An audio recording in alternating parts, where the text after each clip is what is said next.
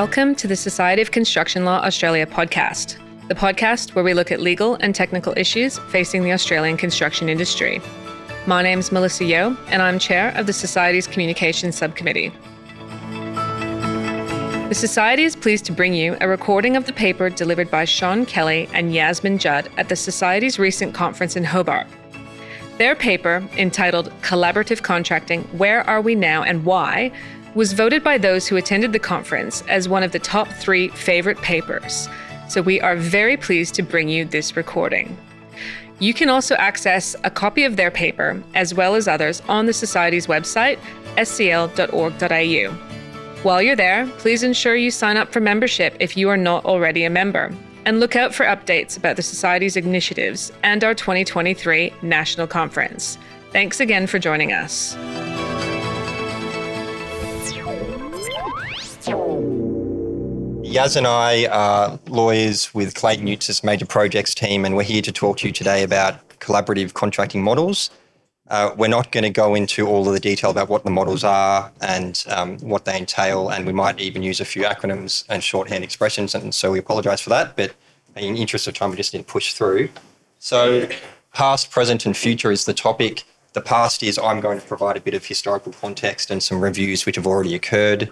Present uh, you may be aware that uh, Yaz and I uh, pushed out to market, including some of you, uh, a survey of industry perceptions of collaborative contracting today. Um, and Yaz is going to report on the trends and the data um, and what we can learn from that. And then the future, back to me, uh, I'm going to talk about, well, what can we untangle from all of this and what potentially does it mean going forward for collaborative contracting models? Before we dive into it, why do we want to do this? Uh, the motivation for our research. We've put up a, a somewhat pessimistic or cynical comment, uh, which was uh, made anonymously in the survey. Um, and it says that you can call something collaborative, but it doesn't necessarily make it so. And one of the thoughts that, uh, sprung into our mind is this idea that what's happened over the last 30 years is an extreme diversification of models. And now we're even seeing hybridized models.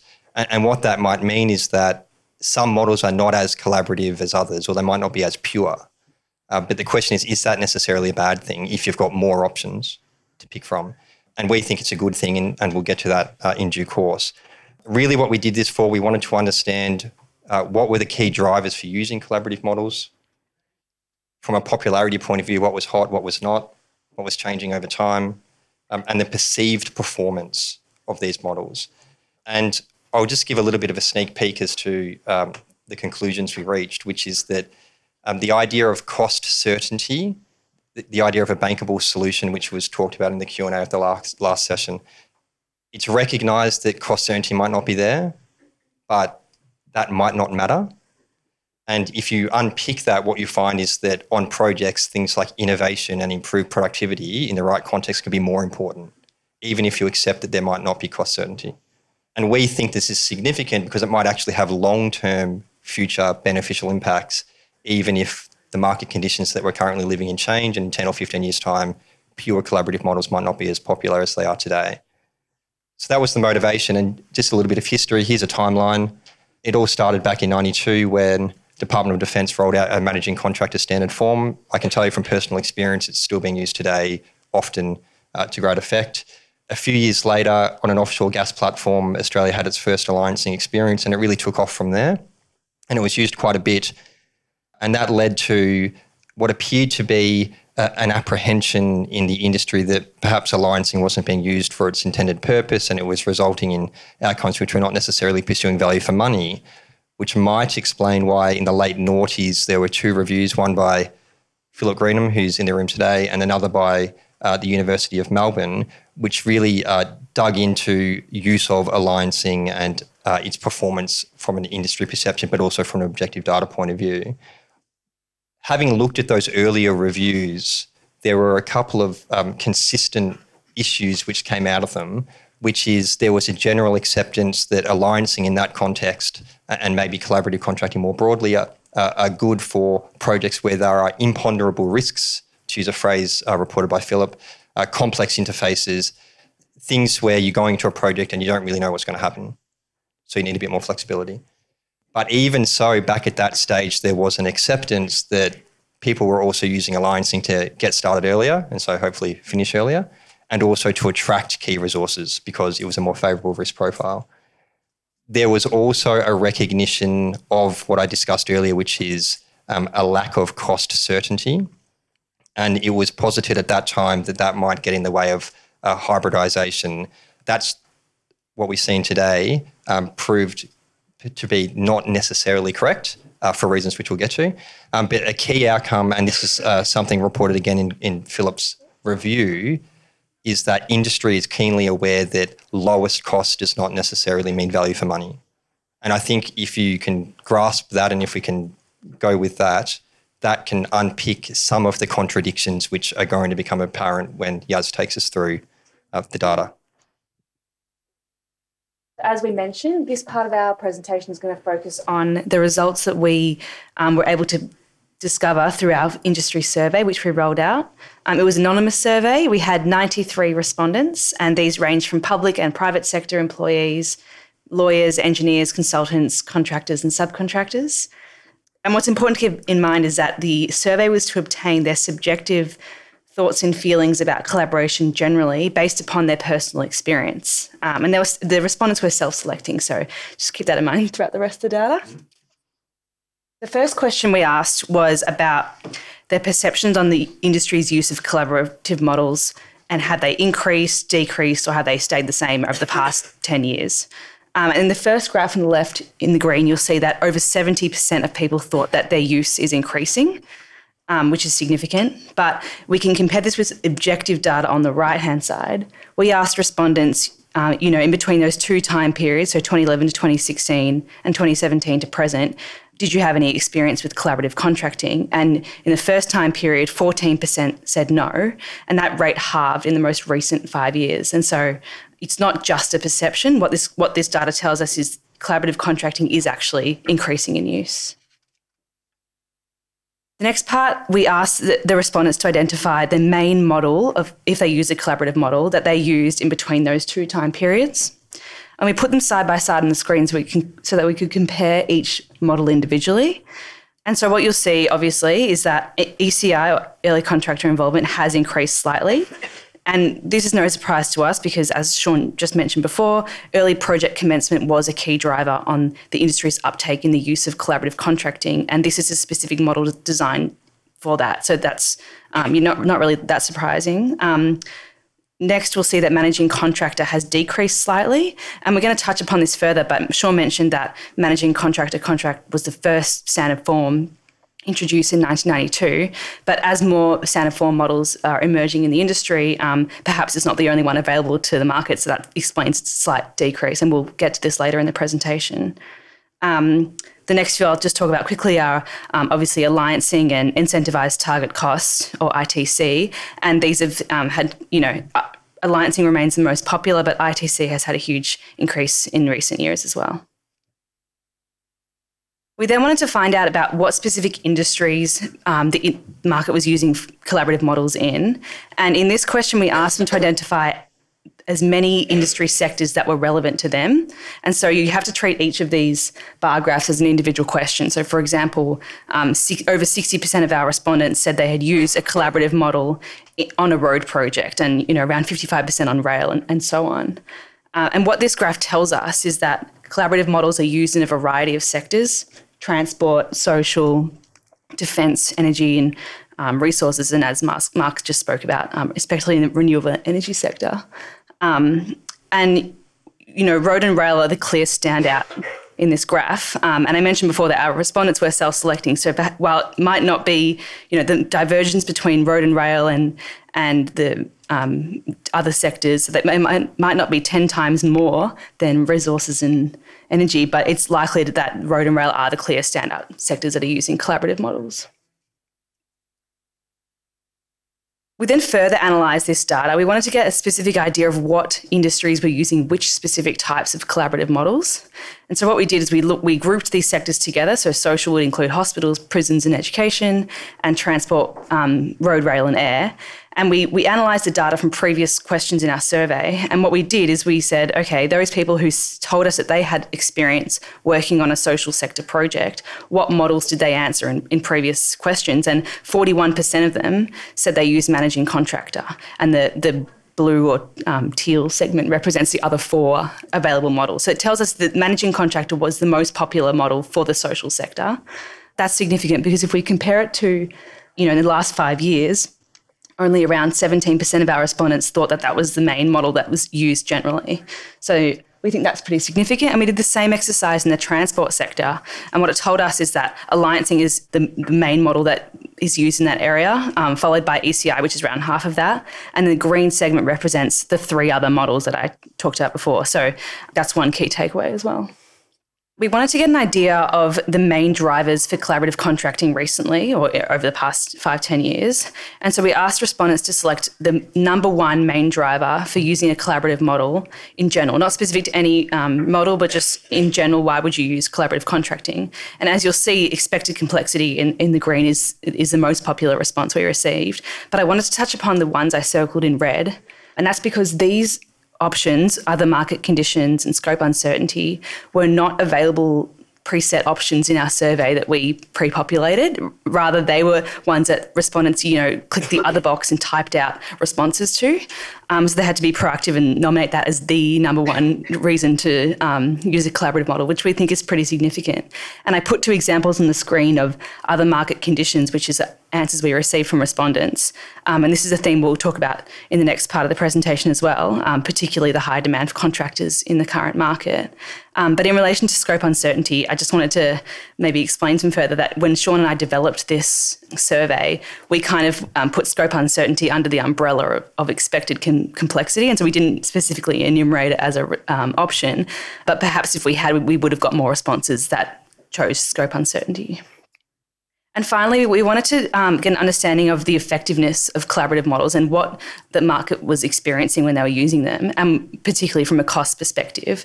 And so we asked respondents in their personal experience using collaborative models, has the has the actual project value exceeded, come in under, or matched um, the budget?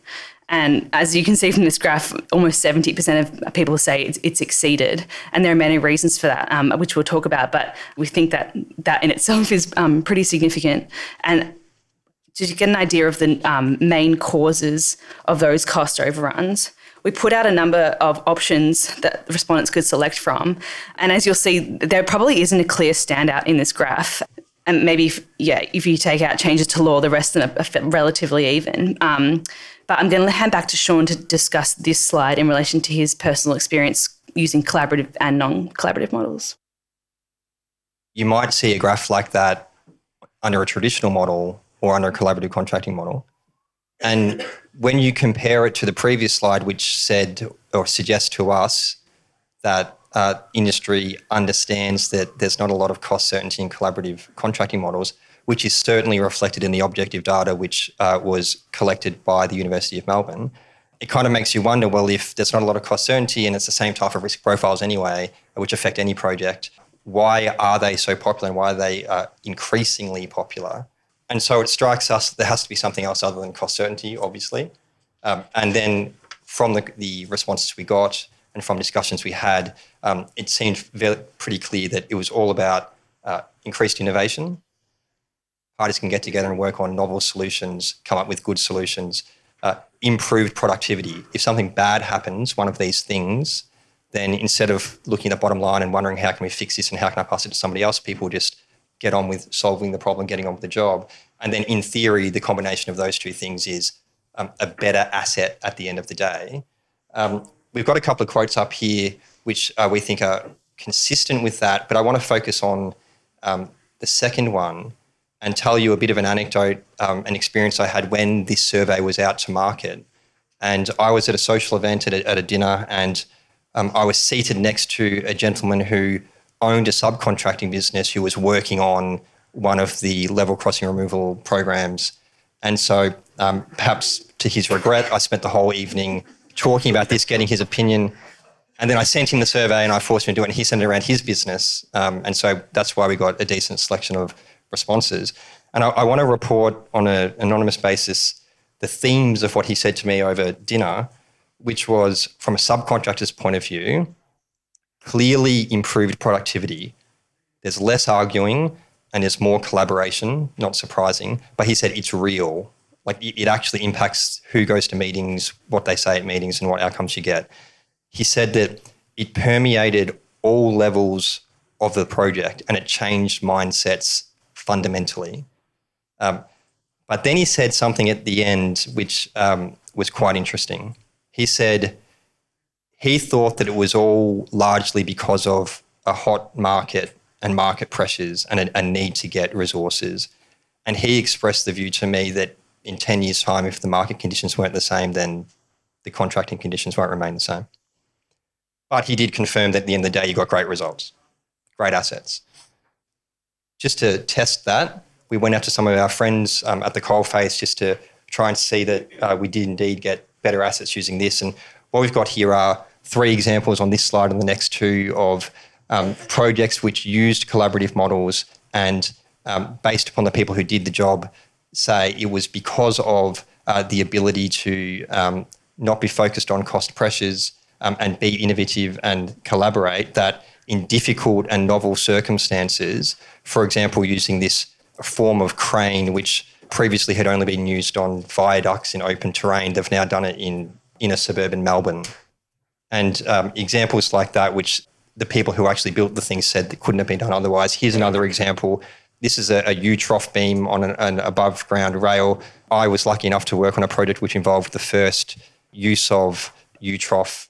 That has been rolled out on other projects um, around Australia, and it was that level of innovation and, and that desire for a different type of value for money, which they were seeking and they were able to seek because of the model that they used.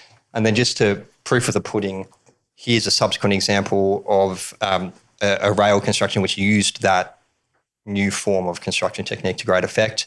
We've s- selected this photo because you can see that they've done this piece of construction over a, a very significant and active road. And so this is really the key point. It, it's building things in difficult environments where anything could go wrong and needing that flexibility to get the job done. And um, the added be- benefit of this particular station being the first of its kind to achieve a certain green rating. So uh, what they tell us is true. What does it mean for the future?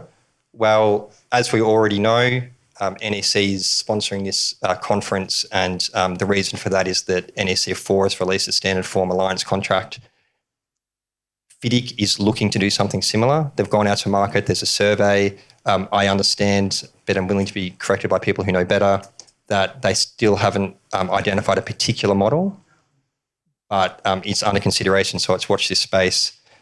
Another element of the future, I, am not sure if uh, Paula Gerber and Marco Misco are in this particular room, but this is something that they spoke about um, a few years ago this idea that collaborative contracting is particularly useful in circumstances where you take a big project and you break it down into component parts and then you can adopt a horses for courses approach. And this is just linked back to something I said at the start in that first quote.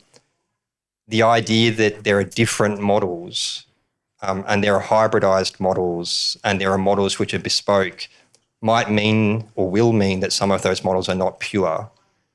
But maybe it means that there's a better outcome because in the future you can use um, slightly less pure models more frequently in different scenarios. And maybe that's a net benefit. Just to pick up on that point and the notion that my friend at the dinner party said that in 10 years' time, if the market's different, so will the contracts be. Um, a lot of people in our survey spoke about collaborative D&C, which is not really a, a collaborative model per se. It's, it's D&C, but augmented. But if you think about it from this perspective, if before 1992 we were here on the pendulum and then now we've swung over here on the pendulum, and let's say in 5, 10, 15 years' time the market's different and the pendulum's swinging back, if because of this bespoke nuance that we can develop based upon our lived experience over the last 30 years, the pendulum only goes to here, is that a net outcome, a net benefit outcome? Potentially it is. Um, so I want to talk a little bit, a couple of minutes about collaborative D&C just to give you an idea, um, it's currently being rolled out on the ARTC Inland Rail, and I'll just give you a list of a couple of characteristics. I've been told by a colleague that you can almost pick and choose. You know, pick your own poison, what you add into a D&C contract to make it more collaborative. For example, they'll all have a, a framework clause where uh, the parties agree to work together and to cooperate, etc. Um, you can include additional relief events as the parties uh, negotiate. There was something which I found interesting, which is a, a collaborative claims process. So ordinarily under a D&C, you might put in a claim, it gets determined either by the principal or the super. If the parties don't get what they want, you might end up in a dispute. But in, under these scenarios, a claim comes in and then there's a contractually required um, best endeavours obligation to go off and talk about it and try to negotiate an outcome. And only if that doesn't work, then you go back to what would be a more standard D&C arrangement where a determination gets made and then you deal with the consequences. And then the other thing amongst others, that you can add to a, a D&C contract is um, a KRA arrangement, key results area, where um, you can select certain things, whether it's early completion or health and safety, etc., where if the contractor achieves them, they get um, financial outcomes. And so that's just ways you can turn a D&C into a more um, collaborative type of model, which reflects what we may consider to be the beneficial outcomes of the models we've experienced over the last 30 years